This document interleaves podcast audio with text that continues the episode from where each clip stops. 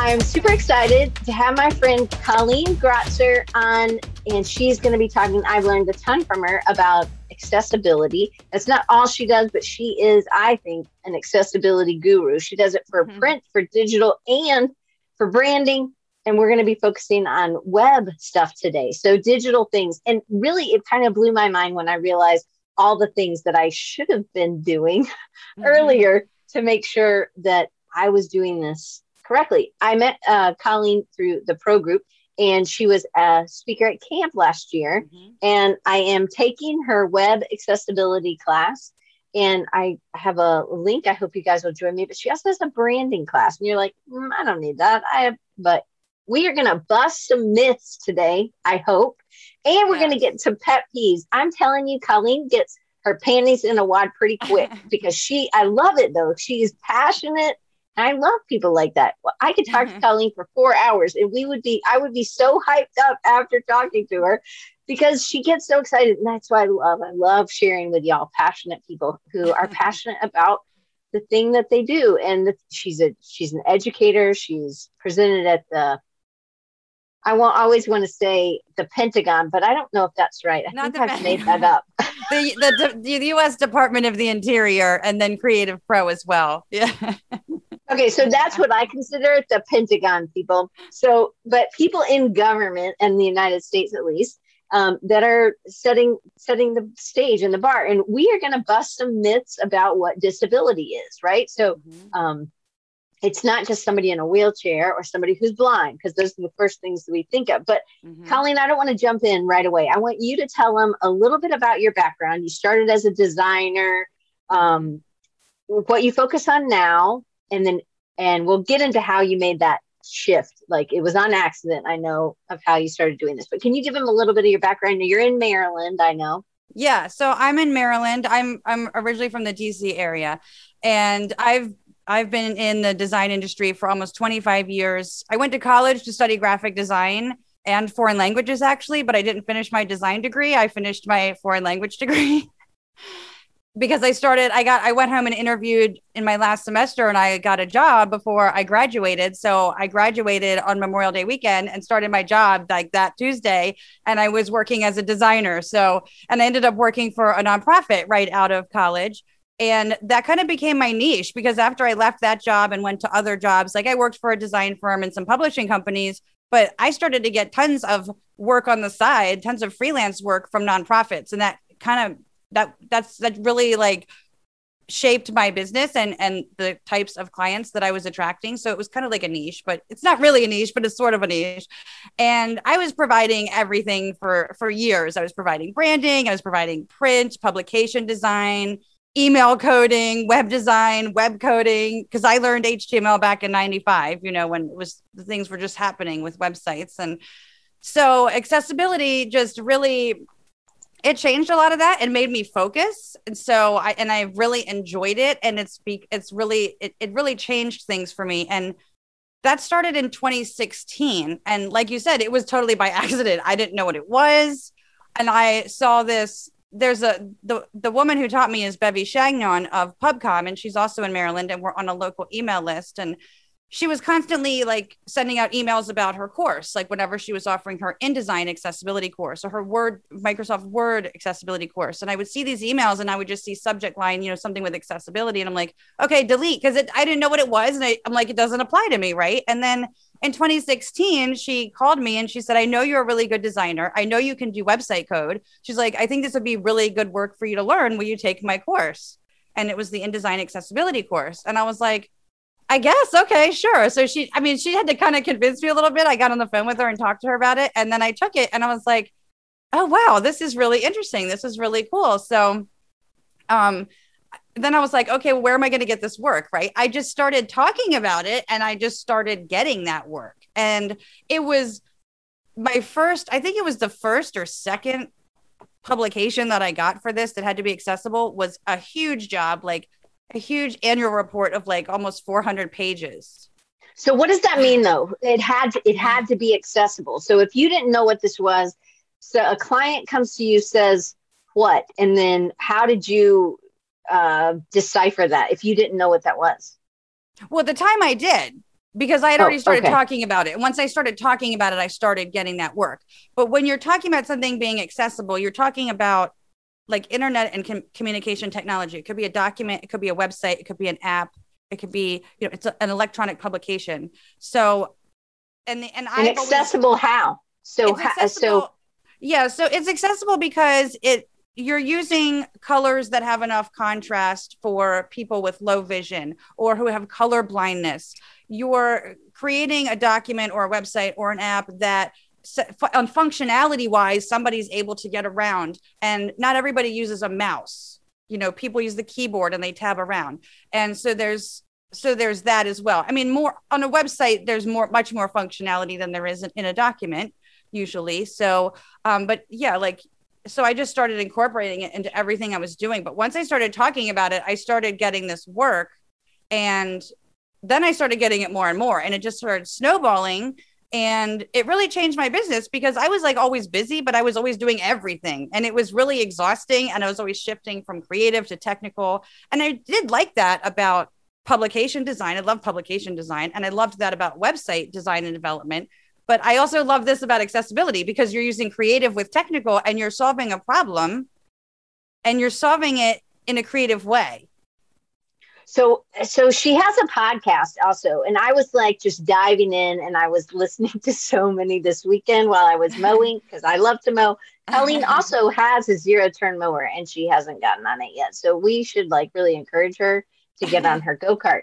That's what i call mine. But um, there were things that uh, a lot of it has to do with setting it up correctly and i know we're not going in the right order but um, but one of the things you talked about was mm-hmm. if if you had set up your if Diane if Diane you'd set up your InDesign document in the beginning using the table of contents that InDesign can provide. It can create bookmarks, and that mm-hmm. could it could be just the accessibility of a bookmark in a PDF.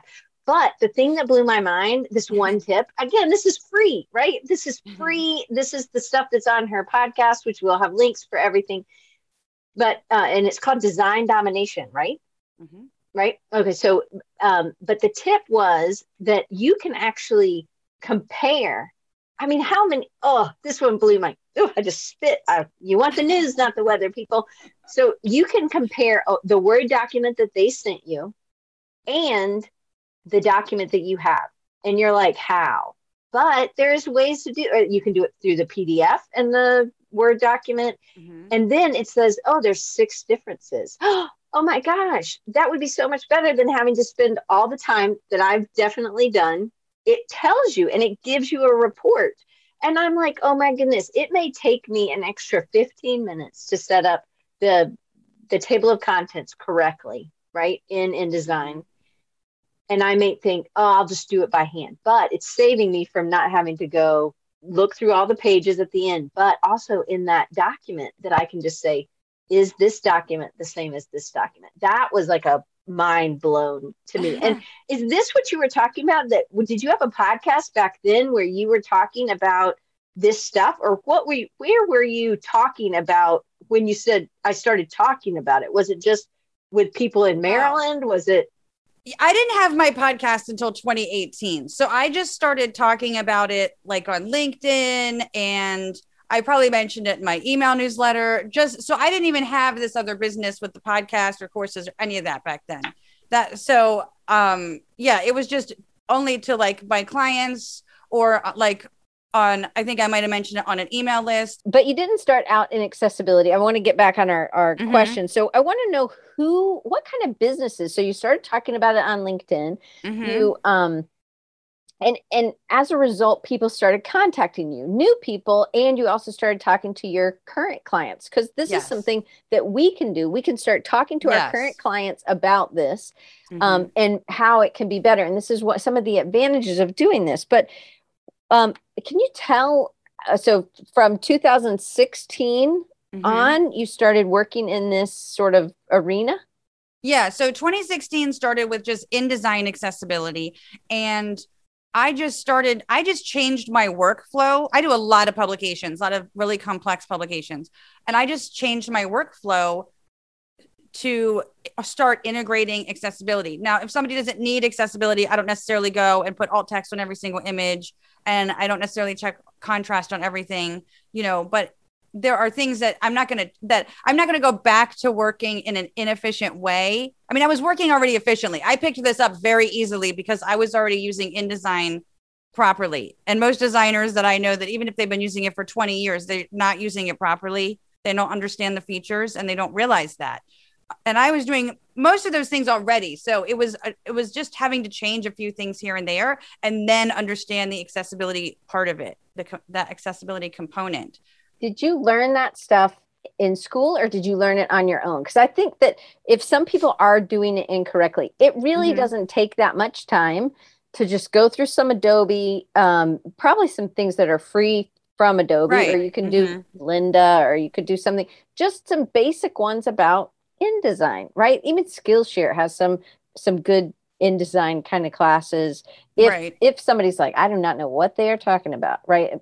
Um, so I don't want you to feel bad. I just, we just, it can be so much faster to doing an mm-hmm. index as well. So if you ever mm-hmm. have to mm-hmm. do a document with an index, which I've had to do like annual reports and mm-hmm. things like mm-hmm. that, it is so much easier, so much faster to be able to do this. But again, if you're not using paragraph styles or character styles or things like this, it can, it, I, I don't know if many people are, are taught this in school. It, students, you know, if you have them as I do, I understand like there's so much we're trying to cram in their heads, and they usually will be like, "This is way over me." right mm-hmm. over my head mm-hmm. so they don't go back and maybe they don't dive in and we're not maybe looking at their files like maybe we should but hopefully in your first job but people get this but were you in your first job did you have this or was it in school or was it on your own well when i was in college there was no InDesign and there was PageMaker and QuarkXPress, and I was you're either on one you were either on one side or the other. There was no in between, and I totally hated PageMaker, and I was all about QuarkXPress, and I used to use all the F keys and and do all the shortcuts. I loved QuarkXPress. I went kicking and screaming into InDesign. So I learned QuarkXPress formally in school, yes, but I had to switch to InDesign when it came out in '99 at the publishing company that I worked at and that's why I said kicking and screaming because I didn't have a choice. Um, and so then I, yeah, and then I just I took all well. Actually, so like let me mention time did you spend because I want to kind of set the stage. This isn't mm-hmm. that difficult, but you do have to carve out some time mm-hmm. to like do it and then start implementing. Then you will get more efficient. You'll be like, "Holy crap, why was I doing it this other way for so long?" Right?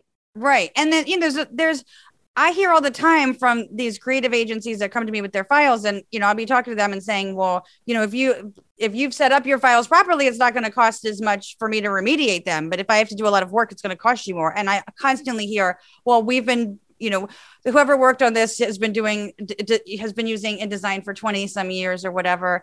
And so we're we and we already know something about accessibility so we think we'll be pretty good. You won't have to do much work. And that's not usually the case. When i get the files it's a completely different story. So i actually talked to i did a coaching session with this designer who used to be a florist. And she said I, i've only been a designer for a year and I looked at her files and I'm like, your setup of your files in InDesign is better than 99% of most designers who've been using it for 20 years. Like, I mean, it was really, I was like, wow, how did you learn this? And she said, I just, I, I bought the Adobe InDesign manual and I taught myself. And I said, well, you did a heck of a job. I love that. So, okay. So so explain remediation. So why does it come? I'm going back to that of mm-hmm. who do you serve? So a company comes to you, an agency, creative agency, or mm-hmm. let's say it's a new somebody, not a client that you already had. What, uh, I mean, do they use that term remediation uh remediating their files or how do they come to you no no a lot of times i'll hear we need our indesign files to be ada compliant or section 508 and Section 508 is they'll just they'll, sometimes they throw around terms and they don't know what they're talking about because they don't understand it. So I hear all kinds of things and I'm like, okay, you know, or the, you know, so I or they might just say accessible. I'm like, okay, and then I ask about the legal requirements um and then I tell them what I'm going to do. And you know, the other thing is that like once you once you have set something up in InDesign to be accessible, that's not the end of it. Like a lot of designers will just go, okay, I'm going to export the PDF and I'm going to run the accessibility checker in Acrobat and I'm done because it passed. And it's like, Oh no, you're not. There's a lot more to do.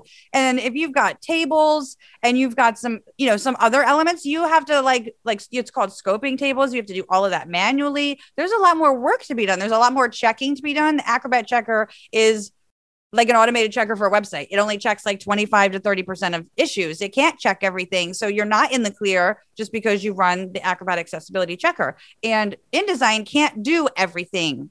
You know it can get you like 90% of the way there. It doesn't do everything. So there is usually still work that you have to do in the pdf okay.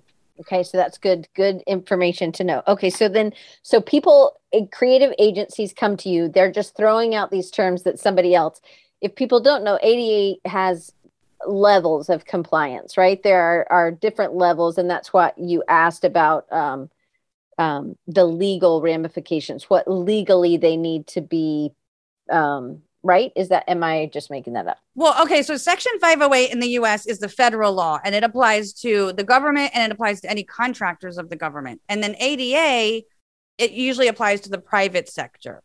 Okay. Okay. So those are the laws that say anything that you create has to be accessible if you fall into these categories, right? And they don't tell you how to be compliant. The Web Content Accessibility Guidelines, also called WCAG for short. Those tell you, and those have the three levels of conformance, which are A, AA, and AAA. And most people just have to comply to the middle, which is double A. Like A is like nothing. It's like not even worth doing. It's like, well, it's not that's worth doing. But you know, double A, doing double A doesn't mean that something is going to be fully accessible either. But AAA is is very rare of a request, and it's very um, it's it's much stricter. Um, but yeah, so the laws will tell you who has to comply, and they usually refer to WCAG 2.0 AA. Going back to your business changed as you started learning this, mm-hmm. as you mm-hmm. started talking about it. Again, this is did you ever feel like you're like i'm a broken record or were you just so excited and you were sharing this and it was like this is awesome um, because i think that we get tired of hearing the cool things that we're uh, learning or we see. Is that was that a spark? Because i do think that like paul does book design. So there's tons of things he could do if he was trying to teach book designers but he mm-hmm. needs to spin it so that it's about his clients and his customers how they're. So were you talking to those creative agencies in their kind of pain points and seeing what uh like or were you just kind of sharing it for other designers I just I just started saying that pretty much that I offered it as a service and then all these people just popped up out of nowhere and they were like I need that service and it's because their their clients were coming to them saying our documents need to be accessible. So that's pretty much how it was. But I was still doing websites at the time too. So not just publications. So I took all of that information that I learned, you know, because the accessibility guidelines apply to anything like, like they apply to like a digital document, they apply to a website or an app. So I took what I learned and I I I did a lot of research for a very long time. And I continued to build websites and incorporate accessibility into them. And I learned something from all these different sites that I worked on. And I learned from other professionals in the field that I consulted with. And then I came up with a it's like from the sales process to the finished to the finished site and ongoing maintenance like for my entire process because the information that i was finding was all over the place it was all over the map some of it was bad some of it was good and you didn't know that when you're reading it right especially if you're just getting into it and the looking at the WCAG guidelines, like a lot of my students will say, like my eyes glaze over. It's like right because it's like you read them and a lot of them are confusing or they're ambiguous and some of them are contradictory. So I was like, and this is not how I would sit down and build a website, you know. And this is not how I would sit down and build an accessible document looking at these guidelines. It it's not intuitive at all to me. It doesn't have a flow that I that I would use, right? So I just came up with my own processes for these things so that it made sense of like, okay, now at this stage, I'm going to do this, I'm going to do this, I'm going to do this, I'm going to do this. And so that's what I did. So you were still practicing as a de- as a designer doing web and doing print things and then you just started adding this on because you saw this as a uh, a need and you started talking about it. So that should tell all of us that we need to start talking about the problems that we see. We need mm-hmm. to talk about it in a way that our customers would be able to put would be like, oh my gosh, we need this, right? And mm-hmm. having some of those terms that are typically coming up.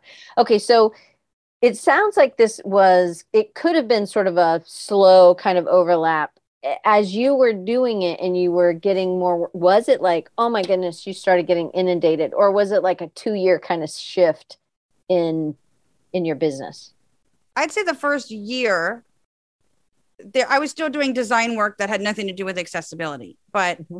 it started building from there and then it's funny because once I started my podcast in 2018, I wasn't, I didn't think designers, I wasn't going to mention anything about accessibility to designers at first. And somebody said something to me and they're like, you have a course. Why aren't you telling like your Facebook group about it? Why aren't you telling your podcast audience about it? And I'm like, because I know how difficult it is to get designers into this. They they they don't understand. I didn't understand it. I you know I figured they're gonna have the same reaction. I mean, I, I, know that's how it goes. So I don't, at first I was like, not to do that. So it's funny that I started talking about it more, but I, I was also talking about it too prior to that in different Facebook groups online, different like web communities that I'm a part of. And people just started contacting me from all over the world. Hey, I need an accessible website. I need you to help me. I'm like, oh, okay. I mean, like, they, so it's like everybody was just I mean, I've never really gone in search of clients, but people were just coming to me constantly. And then when I started talking about it on the podcast, you know, then I had designers in my audience coming to me for either accessible websites, like to help them, or to to help them with their InDesign documents. So it was kind of funny. I love that. Okay, so then, so um, as a result of being in communities, being um, sharing things when somebody mm-hmm. said something, being involved, it wasn't like you were just going um and maybe you're posting but again you're doing this in a helpful way because i've mm-hmm. i've seen you online so i know so but i want to talk about some of the common myths so we talked oh, about yeah. some the other day right um so common myths of accessibility one mm-hmm. you've already covered oh my p i ran it through the pdf thing for digital um I'm fine. But let's talk about, let's focus just this mm-hmm. conversation if we can. I mean, if, mm-hmm. if other things pop up, I'm always happy to have extra bonuses. But let's talk about web. So, what are some common myths that people say? You had talked about, oh, you know, my theme, it's it's mm-hmm. accessible. Right. So a lot of times I'll see because I, I am looking at the questions that people ask in Facebook groups a lot, and I get tagged in like almost every, any of them that say accessibility. So I'm always like right there. So yeah, I see a lot of people say, "Well, I use an accessible theme, so my site's accessible," and it's like, well, first off, just because you go into the WordPress repository and choose an accessibility ready theme does not make it 100% accessible. And I've seen tons of issues, like major, major accessibility barriers in some of these accessibility ready ones, you know, accessibility ready ones. And the theme also doesn't do anything for your page content, like your text, your images, any audio and video. It doesn't do anything for that. And it's not going to do anything for the documents on your website. And a lot of developers and web designers forget or they they don't know i should say forget they don't know that just because you're building an accessible website you should also be making sure that those documents on that website are accessible I love that's that. That was one. yeah. That's a whole like say you have a downloadable PDF for people right. who are coming. Uh, it's the five things you can do to blank, right? But that document is not accessible. Right. right. So so somebody who might be using a screen reader could open that document. There's no tags in it and because they need ta- tags are the functionality the underlying functionality for accessibility in the pdf and if there's no tags in it like they have nothing to go by like they can't access your content yeah. Okay. So i love that. So what um, we also talked about um, i know you I have, have tons a, of these i have tons I of these myths. I know. So i so um, you talked about uh, one thing that really got you worked up was overlays. Mm-hmm. do you want to give them a little i know you have an episode on that too so oh yes i, did... I have a whole episode a whole rant about that. And i just put out a short video today ranting too. Yeah.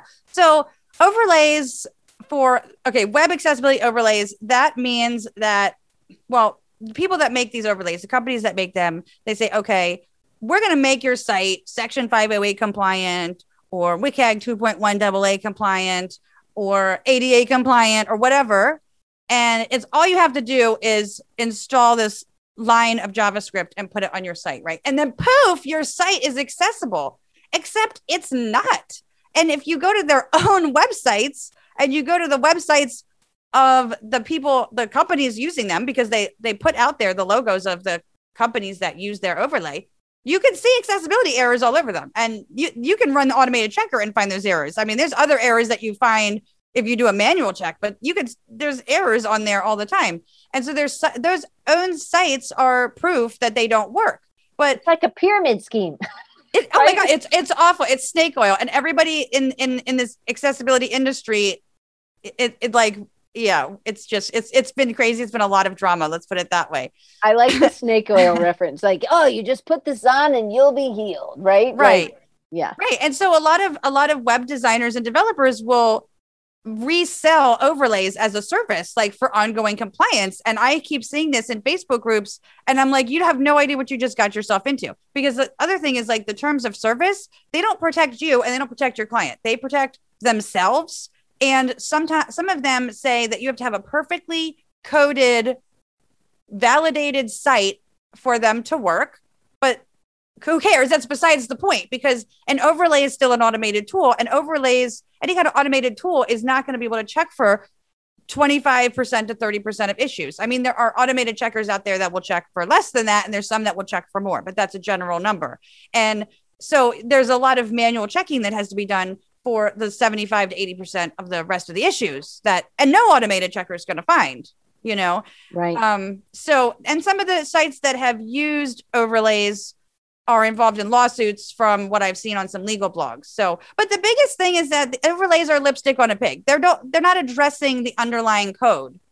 That's right. not that's the issue. The issue is the code, at least with the structure of the site, you know, not the content necessarily, but the structure. So they're not they're not doing anything for that.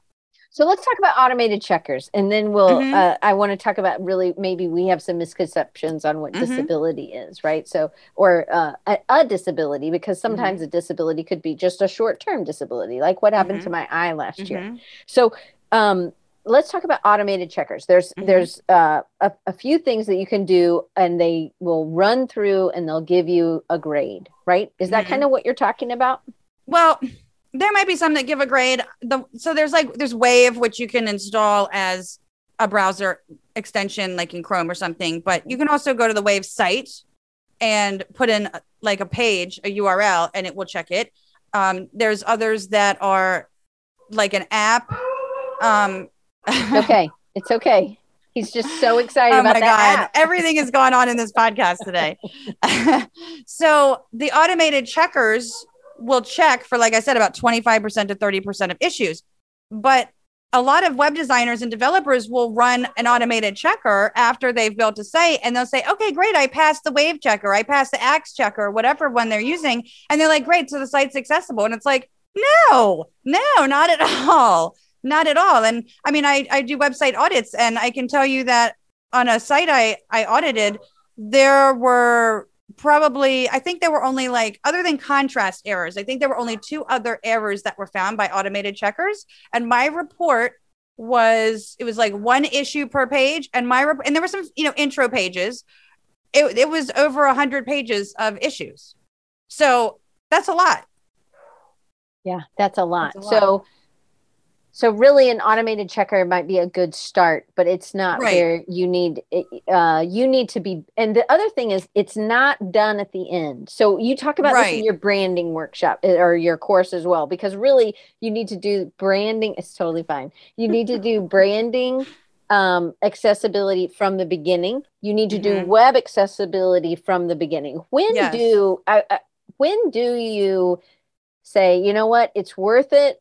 For the look because the audience is um whatever maybe you never do that but um why like if you i know that like if you have a, a carousel those mm-hmm. don't those aren't those are poor accessibility uh, well, they have Nielsen Norman, I think it was, said that there's they rarely get any engagement past the first slider. So there's and but they present usability issues, but they don't like nobody really looks at the other sliders on in a piece of a carousel, whatever you want to call them.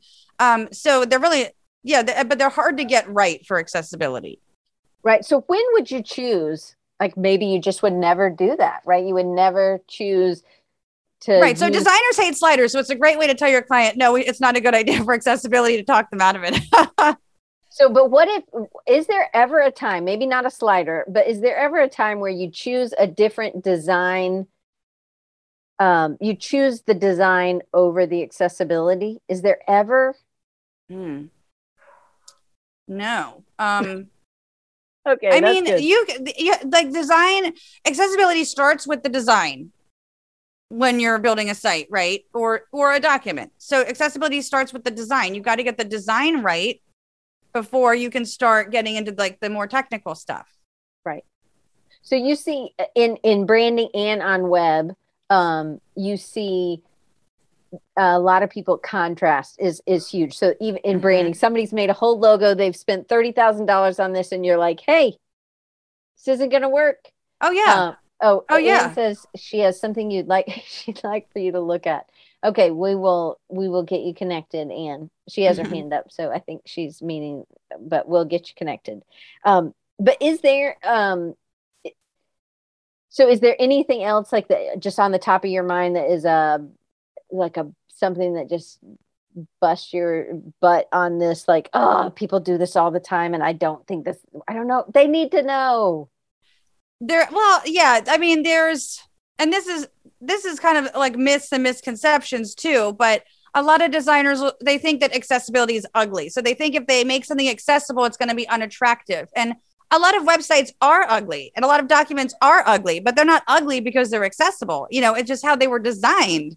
And when you have something that's accessible, it can look good, but it's also going to work better. And when it works better, it's going to get better results for ho- whoever your client is. And it's going to help somebody read it and it's going to help that information get conveyed, whether it's a document or a website. So it has nothing to do with how attractive it is. And then a lot of designers also say, well, accessibility means designing with only dark colors. But if you it's I can barely thunder. What? I can barely hear your dog. Oh, okay. Because yeah. there's thunder, so they're barking.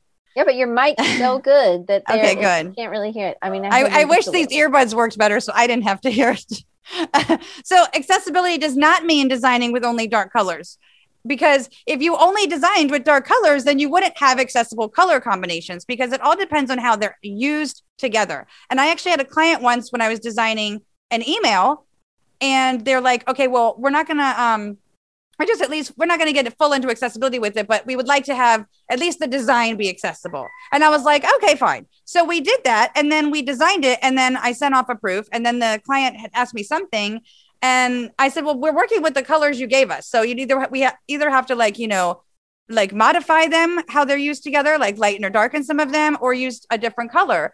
And so she was fine with it, but then she goes, Well, I didn't think that you could use any light colors. And so I didn't send you all the colors in the brand color palette. And I was like, Why did you make that decision if you don't know? Yeah. Yeah. So um, like you have uh, me and Amy love your your background one because it very close to Auburn colors. Um, so War Eagle, Amy, Amy, Amy she went to Auburn too. But but so having good contrast. Oh, and and Hannah too. I'm sorry, Hannah. We all went to Auburn. uh, but having that good contrast is really uh, important. But it's also, I think, I mean, having like really light gray text on white, it's really difficult to read. I there's an app that I'm I'm using, and it's really I'm I, I'm in the beta, so I keep like giving them feedback. I'm like, this is too small. If you want me to do this in the morning without my glasses on, or even with my glasses on, this is the first thing I need dark type. Can you just make the type dark, like more contrast? But uh, I want to bring up some of the misconceptions about what uh, is maybe a disability or who might need accessibility mm-hmm. um, because that may be something when that we might not be thinking about because it's not always all the time right it could be i've broken my arm mm-hmm. and i can't use the mouse anymore right. it could be i had a part of my vision was blocked uh, for about six months um, uh, and my vision was distorted and that could be a, accessibility issue. Mm-hmm. What are some other ones that maybe we're not thinking about? It's not just blind people and deaf people, right? Like, right. Think, oh, well, a deaf person can get through your site, no problem. But there might be uh, audio, video, or audio. Mm-hmm. Then you need to have closed captionings. There's other mm-hmm. things. But what are some things that I have not mentioned? Because I'm sure there's lots I haven't mentioned. Right, because a lot of times I hear, "Oh, well, as we'll t- we'll test our after we build this accessible site, we'll, we'll test it with a screen reader, and if it works with a screen reader, we're good." Or we'll have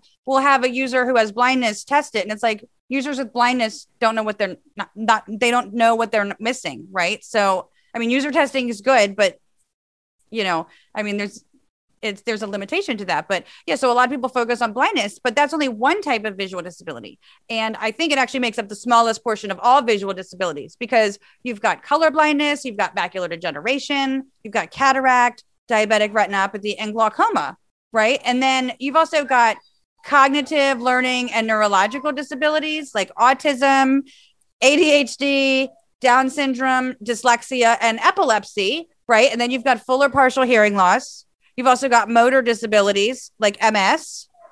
And again, temporary disabilities, broken wrist or arm. Like what if what if you fall off a ladder, fall off your skateboard or your rollerblades, you have a car accident, you know, if you and you, maybe you can't use a mouse. So what do you do? Right. I mean, it's like how would you feel if you had to start using a website with the keyboard because or a screen reader because you can't use the mouse now? Yeah. That is such a great point. So um, that's a, uh, and also I think about um, what about if you're using it on a tablet? I know my mom's here; she only really uses her tablet. She doesn't have a computer. Um, not that we wouldn't buy her one; she just uses her tablet. But is that also uh, in that we should be testing for how people? Uh, I know I've gotten. Um, I have a checker on my site. It's probably automated so I probably need to rethink this, but um, but it says some of my buttons are too close. And I thought, oh, wow, that's another. So sometimes I have buttons that are right on top of each other. It's saying I need more padding in between, or maybe I need more padding to the left and the right. And I think those are things that we might not understand, but those are things that, you know, these are things that we need to do as we're designing because somebody's finger, my mom's finger my she can't or my thing might be too small or something. You know what I mean? Right. So those are good usability points to think about when you're designing something. And accessibility is awesome for usability because it's there's a saying that accessibility is essential for some, but it's you know, it helps everyone. It's good for all. So it is. And it's also so one of the basic things I think uh, when I first started understanding SEO or accessibility mm-hmm. or anything was just like alt tags, right? So it's you describing text, alt, text, alt, text. alt text. Sorry, alt text. I'm sorry. But it, I think of it as like meta tech, meta tags, meta tags. Those mm-hmm. are two different things. Nobody even cares about meta tags anymore, right? That I thought it was just like, just put the same thing in on all of them right? That's absolutely terrible because it's not helping anybody with what you're. Oh, for SEO, you mean like if you go and, and put yeah, but it but that should that would be it would it might be okay SEO wise, but it doesn't help the person reading the reading it doesn't, the thing. It doesn't help either to do that because that's keyword stuffing. So, and I'm not an SEO expert, but it's keyword stuffing. So you don't want to go around and stuff your alt text with keywords because, and the other thing is, like you said, it's like it makes for a bad user experience because it's how is it helping them to hear that same thing over and over again? You always want to avoid redundancy.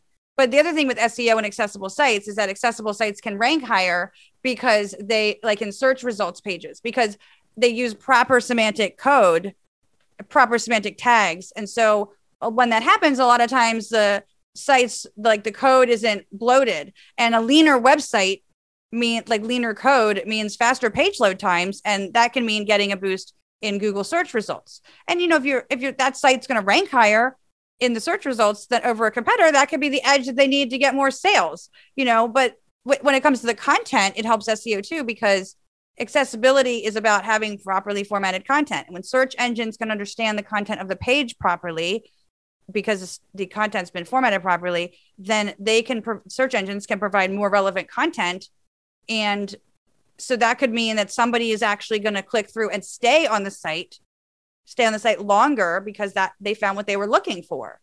Yeah. I think about um, i have a client who is like retirement living and i think about maybe somebody with cataracts or glaucoma where they might not be able to really tell what they can tell it's an animal but it's a small animal. They don't know if it's a dog or they don't know if it's a cat. Or there's a lady a picture of this lady and her cat and the lady and the cat are everything's the same color. Like even the wall it's like everybody's beige. And it's like you would need that alt text to say i would think now granted i am just learning mm-hmm. but you would need to say you know um, active a woman 55 and over with a cat. Again or with a small dog because they're saying small dogs are okay. These maybe huge big dogs are not welcome in this uh, retirement community but mm-hmm. and i don't know uh, i'm not didn't tell you who it is but but like those are things that people maybe with glaucoma they couldn't really it's more blurry-ish and there's not thing i don't know about glau- glaucoma but i know about cataracts anyway mm-hmm. the end there's my eye disease i have mm-hmm. no idea what i'm talking about but is that something in alt text of, of describing what it is or is there sort of like a system that we need to go through. And is that something you do as you're building or is that something you have them do and you give them like a, a check sheet? Or yeah, is that so two different prices? I actually just did a podcast episode on this today. So it using i did. So the alt text it's not going to be the same for you could have like what you have is alt text for one image on one page. If you use that same image on another page it may not have any alt text on that page or might have different alt text. It really depends on what you're trying to convey and depends on the context. The context is everything. So that's mm. going to also tell you like how much detail you have to go into as well in that image you know? Um so you wouldn't use the exact same image? Because i thought if i'm putting an Im- insert image it's the mm-hmm. same image. Mm-hmm. i would i would load it twice then so it had different alt text for each page well, it, so you're gonna you can add the alt text obviously in the media library to the image, and then once mm-hmm. you go to insert it after that, it's going to inherit that alt text when you put the image on the page. But if you put that image like you, on that that let's say you have a page where you put that image and it takes that alt text right, and it should have that alt text, but you might use that image on another page on the site, and it shouldn't have any alt text. So then you would need to remove it not, not I wouldn't remove it from the media library. I'd go into the page code and remove it right. there. So it really depends. And it really, how verbose you get and how descriptive you get is really going to depend on the context of hmm. how the image is being used. So when would you not use alt text on the image? Like just because you want the it to load fat like I'm sorry to ask such a weird question. No, that's a good question. You don't use alt text. Like a lot of designers will either not use alt text on anything or they'll put it on too much. They'll put it on everything. And you don't want to put alt text on something decorative because that becomes a distraction to the user of a screen reader because they are now hearing about images that are like for fluff. They're like decorative images, right? They're just, they don't need to know about them. They just want to get the content. They don't want to know that that decorative border is, you know, blue and swirly or whatever. You know what I'm saying? So okay, I I okay, I love that. Okay, so is there um we've kind of gone over some I'm I, I realize what time it is now and I'm um does accessibility I know you're not an SEO expert, but does mm-hmm. accessibility help SEO?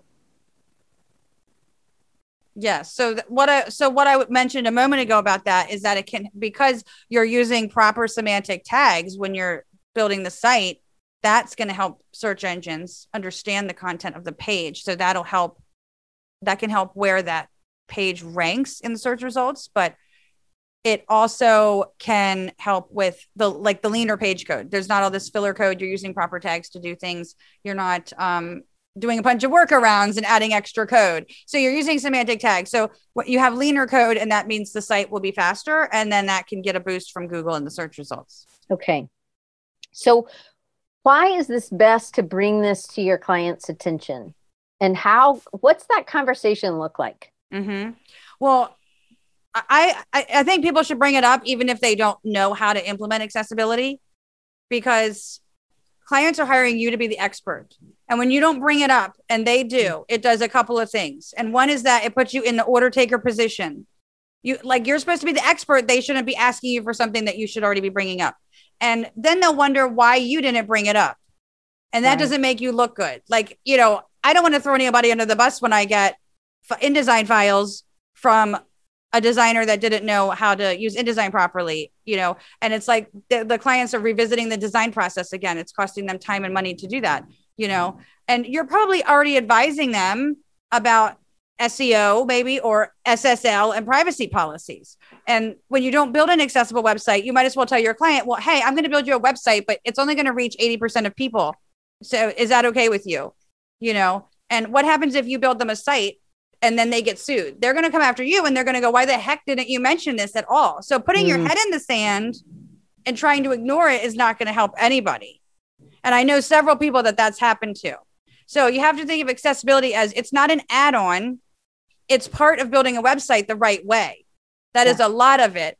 And like, just like you don't use tables anymore for layout, right? And so you shouldn't use like divs everywhere for certain parts of the website. So it's, it makes you a better coder. Mm. Yeah. Yeah. We are okay. getting a really bad storm here and I need to go to. I need probably need to get off here in a minute. There's a lot of lightning and rain. It's really bad.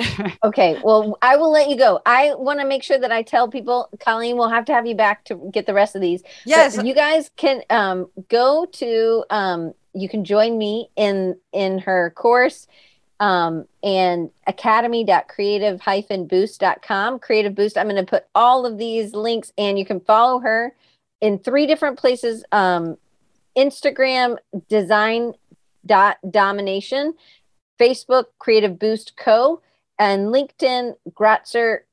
I feel like I'm saying your last name wrong. It's correct Gra- what you said. Gratzer Graphics. I've mm-hmm. I listened to the your podcast so many times. I was like, I'm gonna say it right. I'm gonna say it right. I'm gonna say it right. Um, so I'm gonna put that in and so you guys can uh, check it out. I think some of them didn't come in as links because they're on links. If you go to um, recharging you here on this, it'll be even easier. They are all here as well, so you can check it out. Um, all those links are there, plus the rest of the questions. So I will let you go. I see the lightning. I see it. It's going. It's bad, so- and I'm terrified because I've had lightning come through a window at me before. So yeah, it's I'm terrified. okay. Well, we don't want that. Have, Colleen, thank you so much. Sorry for the all the tech issues. We'll have you back on, and we'll finish this conversation. Thank you. Thank I'd you love to do that. Much. Yeah. Thanks for attending, everyone. I appreciate it.